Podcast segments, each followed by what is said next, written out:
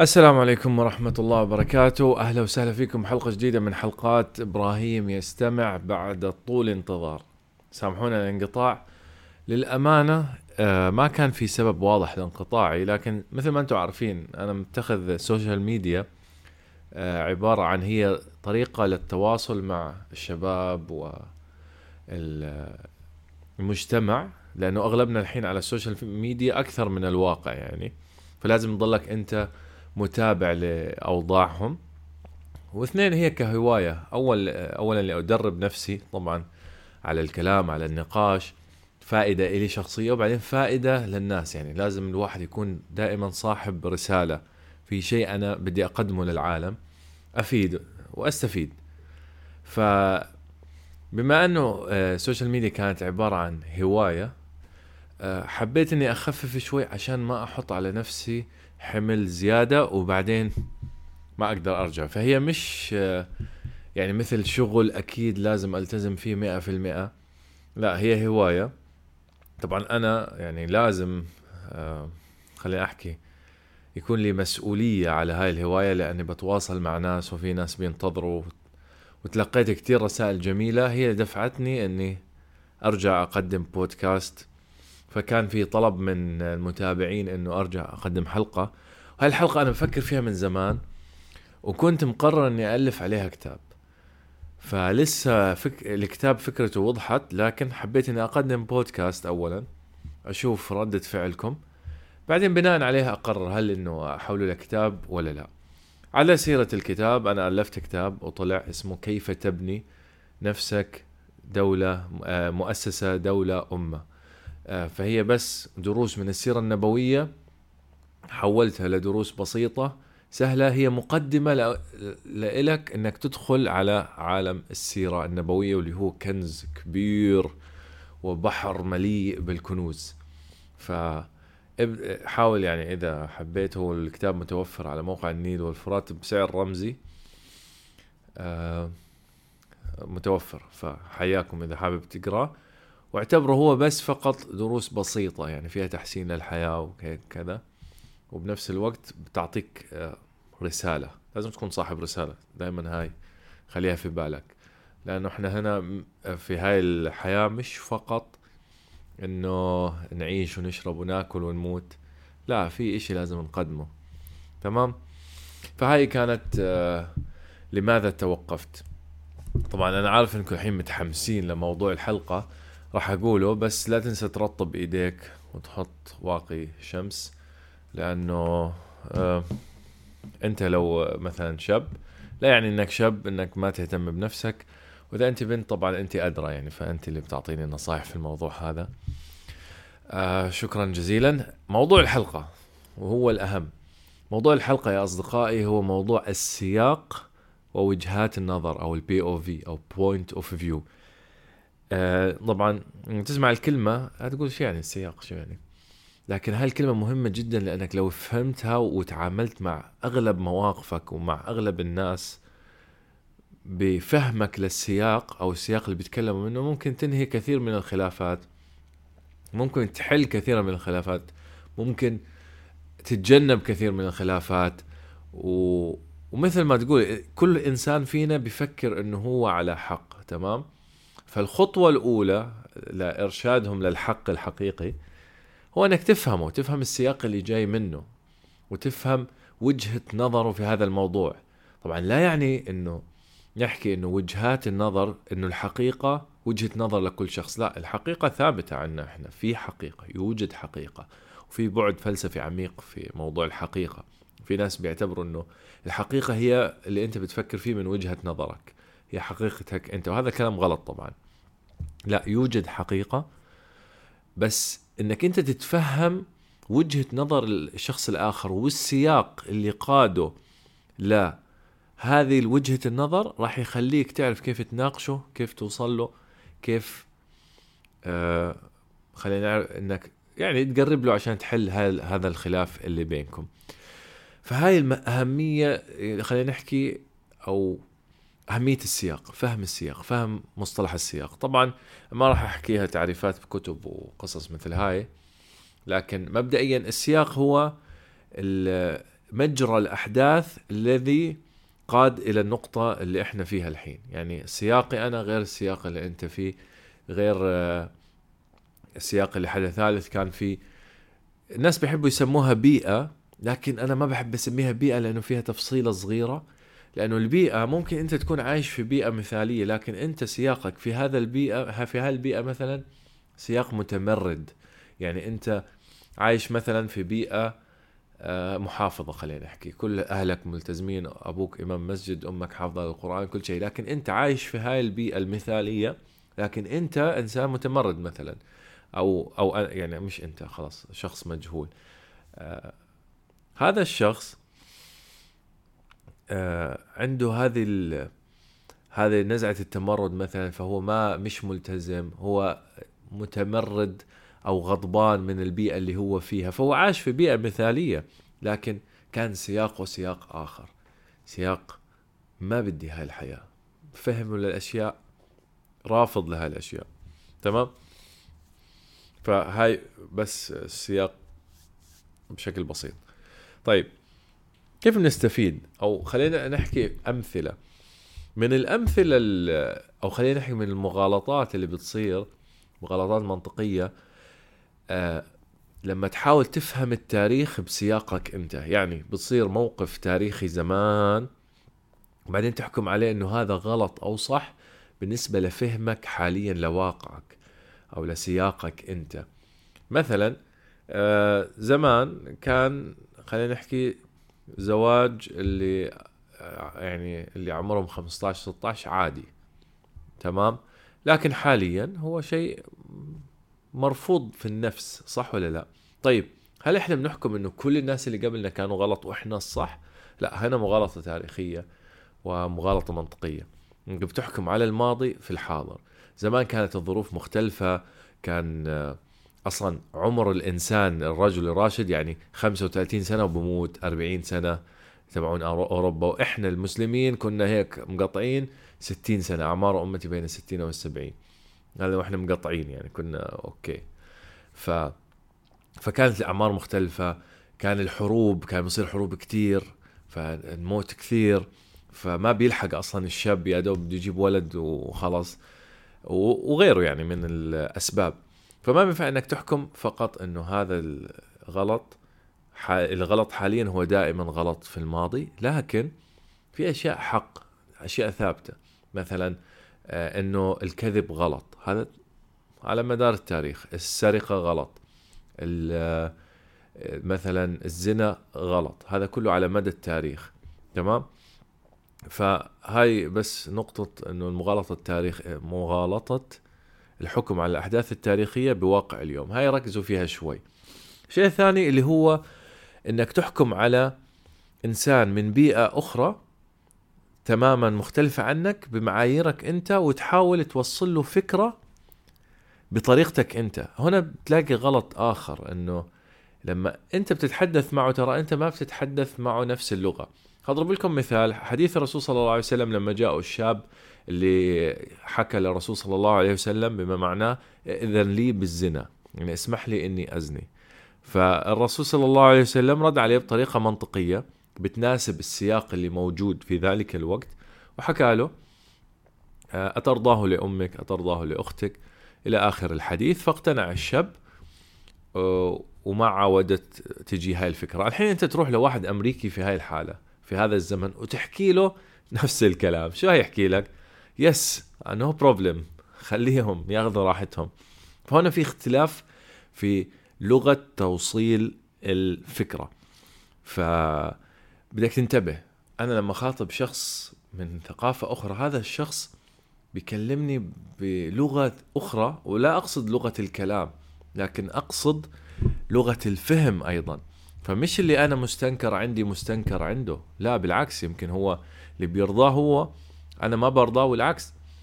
فلازم نكون أذكياء في توصيل الفكرة وفي فهم الطرف الآخر واستيعابه. ما بينفع تكون مهاجم أنت وأنت مش متفهم الطرف الآخر. في شيء مهم جدا لما تتكلم مع شخص جميل جدا إنك تلخص فكرته بعد ما حكاها. أول شيء بيحببه فيك يعني بيستوعب إنه هو أنت كلمته آه انت فهمت عليه مئة بالمئة بعدين رديت عليه. مش انك انتظرت لين ما خلص. فلو حكى لك شغلة انت بتلخصها بجملتين بعدين بترد عليها وبنفس الوقت بيخليك تتفهم تدخل أفكاره في طريقة تفكيرك انت. فانت بتفكر في النقطة هاي بطريقتك بعد ما هو حكى لك إياها. ف بيساعدك إنك تكسب الشخص الآخر وبيساعدك إنك تفهم النقطة وبيساعدك إنك ترد عليها بشكل مرتب إذا كان يستدعي الرد. فهاي النقطة الثانية، أول شيء التاريخ، أول شيء الزمان والم... أول شيء الزمان، ثاني شيء المكان والثقافة. آه، نقط مهمة جدا لازم نركز عليها، موضوع إنه نحكم آه، عليهم باستيعابهم لكن لازم أكرر النقطة مرة ثانية. سامحوني. نقطة إنه في حقيقة مطلقة. لا يعني إنه السياق مختلف يعني الحقيقة اختلفت. لكن طريقة استيعابك للشخص الآخر طريقة توصيلك للفكرة طريقة كذا وكذا. وعادي جدا كمان يكون شيء سمح فيه في الماضي لضرورة لكن حاليا لا يوجد ضرورة. آه نعم. فهاي هي النقطة. طبعا في أمثلة كثير لكن أنا ما بدي أدوخكم فيها خاصة أنه الأمثلة هاي أغلبها دينية وبتلاقيها في الناس اللي, اللي بيحبوا يلاقوا الشبهات أو النقاش في مواضيع الهجوم على الإسلام أو كذا أغلبهم ما بدهم يفهموا الصورة الحقيقية. بتلاقي الناس هدول اللي بس خلاص بده يهاجم نقاط معينة أو يستهدفها ما بده يفهم الصورة الكلية ما بده يفهم السياق ما بده يفهم ما وراء الكلام وما بده يفهم مراد المتحدث. خليني أحكي لكم في نقطتين مهمات في موضوع آه الاستنباط عنا من الآيات أو الحين أنت لما تيجي بدك تفسر آية وبدك تطلع حكم. في مبادئ استنباط عنا أهل السنة والجماعة اللي هي يعني عندك كم من نقطة مرتبين. ما بعنيني إني أذكرها كلها لكن في مبدئين أساسيين بدي أتكلم فيهم لأنهم يعني ممتازين جدا. أول شيء لازم تفهم مراد المتكلم. يعني واحد جاب لك مراد معين أو نقطة معينة هو قصده فيها لكن طلعت منه كلمة خطأ أو أسلوب خاطئ.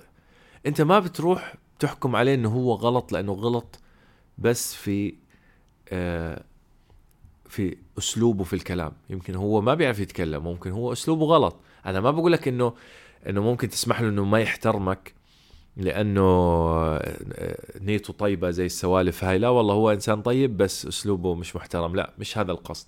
لكن القصد أنت لما بدك تفهم شخص آخر وتستوعبه ربما يجب أن تسمح له بأن يخطئ. وهي نقطة جدا بحب أركز عليها.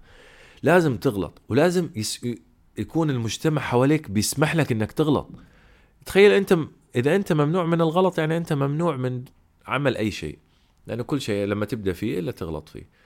فنعم هاي النقطة مهمة جدا إنك تفهم مراد الشخص شو بده الشخص من كلامه لهذا الموضوع. مش آه نقطة إنه لازم تخطئ الشخص الآخر أو تطلع له أخطاء آه والله أنت حكيت هيك فهذا الرد عليه. هاي الطريقة ما راح تخلص فيها. للأسف للأسف في ناس كتير واقعين في هذا الموضوع. بيدخلوا في موضوع تخطيء الآخرين. بكون الشخص مثلا هدفه إنه نقطة معينة فبيضرب لك مثال أو بيتكلم جملة. المشكلة كلها يعني الأمثلة اللي في بالي أمثلة دينية أنا ما بحب يعني أتكلم فيها لأنه ما في وقت أول شيء. ثاني شيء بدها تفصيل كثير. ثالث شيء مش أنا أنسب واحد أتكلم فيها لكن آه يعني خلينا نحكي إنه واحد قال لك آه المدير العام مثلا استغفر الله ما بينفع. ما بينفع المثال هذا. فالمهم الهدف من الكلام إنه في آه، أشياء لازم تفهم فيها مراد المتكلم. بمعنى إنه واحد أجاك قال لك إنه المدير العام هذا إنسان شديد جدا ولازم يطبق كل شيء بحذافيره. أنت بعدين اكتشفت إنه المدير العام مش آه،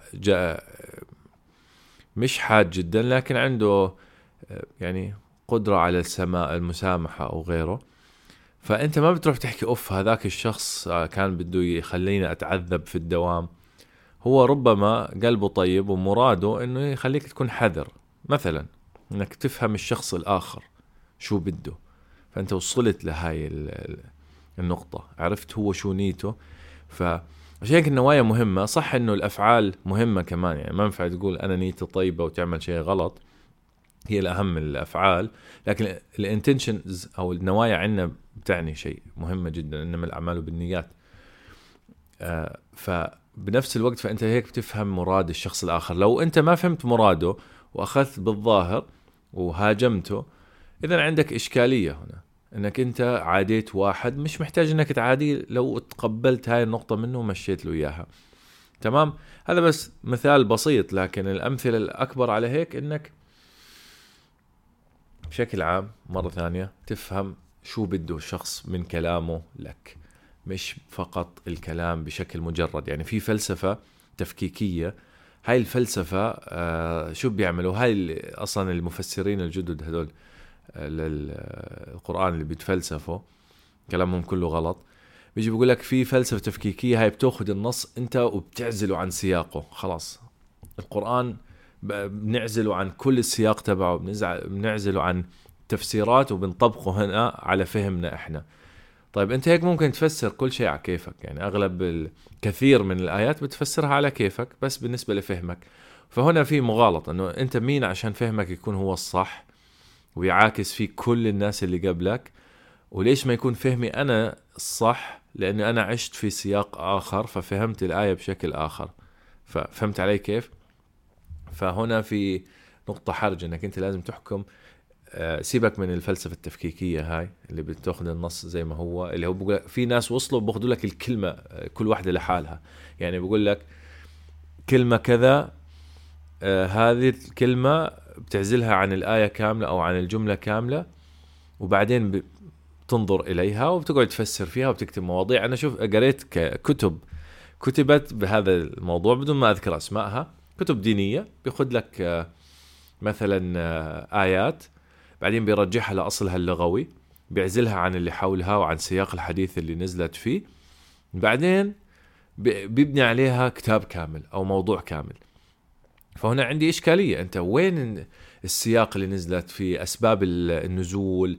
آه، بشكل عام افهم سياق الشخص الآخر افهم المراد اللي هو بده يوصل له الهدف اللي حكى كلامه لهذا السبب فيه. راح تحل كثير من المشاكل والخلافات وراح تريح بالك بشكل كبير. بس هذا هو يعني موضوع أو نبذة سريعة عن الموضوع. وبدي أختم بشغلة واحدة اللي هي موضوع إنه أنا مش لازم أخلي الحلقة مسلية كثير عشان أوصل معلومة. صح إنه الحين social media لازم عشان تنجح فيه إنك توصل معلومات وت... وتسوي أشكال وتصاميم وقصص عشان تنشهر أو عشان توصل الكلام. بس في هنا نقطتين بدنا نفكر فيها. النقطة الأولى إنه لما تنشهر أكثر يعني بتزيد مسؤولية. يعني بيزيد الناس اللي بيسمعوك. يعني الله أعلم لو غلطت كلمة وناس آه، طبقوها آه، شو الإثم اللي عليك. فبتزيد المسؤولية فأحيانا هذا الموضوع بخوفني ثاني شيء يا أخي مش لازم يكون كل شيء ممتع. في أشياء أنت لازم تدرسها لازم تتعب عليها لازم تستوعبها. فليش؟ خلاص لازم تستوعب إنه يكون الحلقة هاي ممتعة وفيها مؤثرات و, و... الجن هجموا على الملائكة استغفر الله. ومؤثرات وعمل لك إضاءة تمام. لا حبيبي إحنا بنتكلم لك. أنا بتكلمك مواضيع إن شاء الله تكون مفيدة إن شاء الله تستفيد منها. أه، بالقدر اللي أنا بقدر أقدمها فيه. ربما يجب أني أشتغل على نفسي وأحسن المونتاج لكن حتى ذلك الحين يعني الله يعينكم. فنعم هذه كانت الحلقة بعد طول انتظار. أعتذر إذا طولت أو يعني ما كملت نقاط معينة. ودائما بحب أسمع الفيدباك من عندكم. يعني اللي عنده سؤال عنده شغلة يا ريت يا ريت يا ريت يا ريت يكتب لي إياها. أنا جدا بستفيد من كلامكم. وما في حد بيبعث لي إلا أرد عليه. مش لازم على طول يعني ممكن بعد ثلاثة أيام أو شيء لكن أكيد برد. يعني ما في تفاهم إني ما أرد بإذن الله. إلا طبعا لو سؤال في غير محله يعني لا تسألوني أشياء شخصية بارك الله فيكم. آه بس هرد هرد يعني بأدب. أحكي لكم الله يعطيكم العافية الله يوفقكم أموركم طيبة. يلا نراكم. شكرا جزيلا وأنا كثير مبسوط إني سجلت الحلقة وإن شاء الله هكثر من الحلقات هاي. طمنوني عنكم. مجموعة الذئاب زمان ما سألت عنهم بتروحوا على النادي بتهتموا بأكلكم جايين رمضان استعدوا لرمضان. استعدادات رمضان ما بعني آه، تنحف تضعف تتخن أشياء يعني إحنا بنستعد لرمضان روحانيا. يعني حاول تقرأ لك صفحة من القرآن يوميا صفحة بس. صفحتين إذا بتقدر عشرة إذا بتقدر اللي بتقدر عليه عشان تحضر حالك نفسيا لرمضان. ما بدنا ندخل رمضان كمان بس هيك نعطيها فل آه، جزئين في اليوم. فجأة وبعدين نتعب على آخره نتعب على نصه نتعب بعد خمس أيام. لا خلينا نبني جدول خلينا نستغل هي بدينا من هذا الشهر. باقي له أقل من 30 يوم. حاول تبني لك عادات كويسة. بعد صلاة المغرب صفحتين قرآن بعد صلاة العشاء صفحتين قرآن وهكذا. بهذه الطريقة جدا جدا جدا راح تبني روتين راح تبني عادة راح راح تصير عادتك شيء جيد. يعني شوف التغييرات الأساسية ترى أو التحسينات بتكون في بناء عادات جيدة. أنت ممكن آه تصير تقول أنا بدي خلال شهرين أصير معضل أو أصير أحسن حدا في العالم. راح ممكن تشتغل شهر ممكن تشتغل شهرين بس بعدين هتنصدم بال يا إما بالنتائج يا إما راح تروح الحماسة اللي فيك آه، شعلة النار هاي اللي بتدفعك. يمكن تخف يمكن تروح هو هذا الأكيد ما ينفع تضلك فوق عالي آه، اداء وكل شيء. فأنت لازم تبني عادات خفية أنت مش مدركها أو مدركها في البداية بعدين بتصير نمط من حياتك. هاي العادات جدا بتغير يعني حياتك. يعني خليني أختصر لك إياها بسرعة قبل ما نختم الحلقة. العادة الأولى لازم تكون تهتم بالجانب الروحاني. قراءة قرآن ركعتين في الليل صدقة مخفية أي شيء بتقدر تشتغل عليه. ابدأ بشيء بسيط. لا تبدأ بشيء خارق. شيء بتقدر عليه تستمر عليه يوميا. ركعتين يوميا صفحتين قرآن يوميا. وجدا راح تريح حياتك لما تدخل القرآن. القرآن هذا يعني بدي حلقة كاملة بس أشرح لك عن فضل أنه يصير عندك ورد يو... آه ورد يومي. آه ورد استغفر الله. ورد يومي. تمام؟ ورد يومي القرآن راح يوفر لك راحة بال أنت ما كنت حاسس فيها. شيء خيالي. الحمد لله. فدخله وهتستفيد كثير. طيب فالجانب الأول روحاني. الجانب الثاني جانب آه، رياضي صحي يعني تمشي لك نص ساعة تجري أكثر تروح على النادي على الجيم تمارس أي رياضة بتحركك. تمام؟ جانب الجسماني جدا مهم. روحاني جسماني. الجانب الثالث جانب علمي توعوي. إنك تدرس تشتغل على نفسك آه، من الناحية العلمية. يكون عندك شيء في وظيفتك أو في المجال بشكل عام. تمام؟ الشيء الرابع اللي هو المجال حاول تقرأ في أي شيء ثقافة عامة غير تخصصك. آه كتب أي شيء أي شيء. المهم اقرأ اقرأ. عود نفسك إنك تترك المحفزات هاي اللي دائما على ال social media فيديوهات آه كله لازم يكون في اكشن إذا فيديو مش حلو يسكب مليون فيديو في الثانية لا ريح عقلك. حتى لو تقرأ كتاب ممل تقرأ كتاب ممتع تقرأ أي شيء تمام؟ فهذا الجانب الرابع. الجانب الخامس اهتم بأكلك. أكلك لازم يكون كويس. اهتم بهاي الخمس جوانب وأنا بوعدك إنه راح تلاقي فرق كتير في حياتك بإذن الله للأفضل.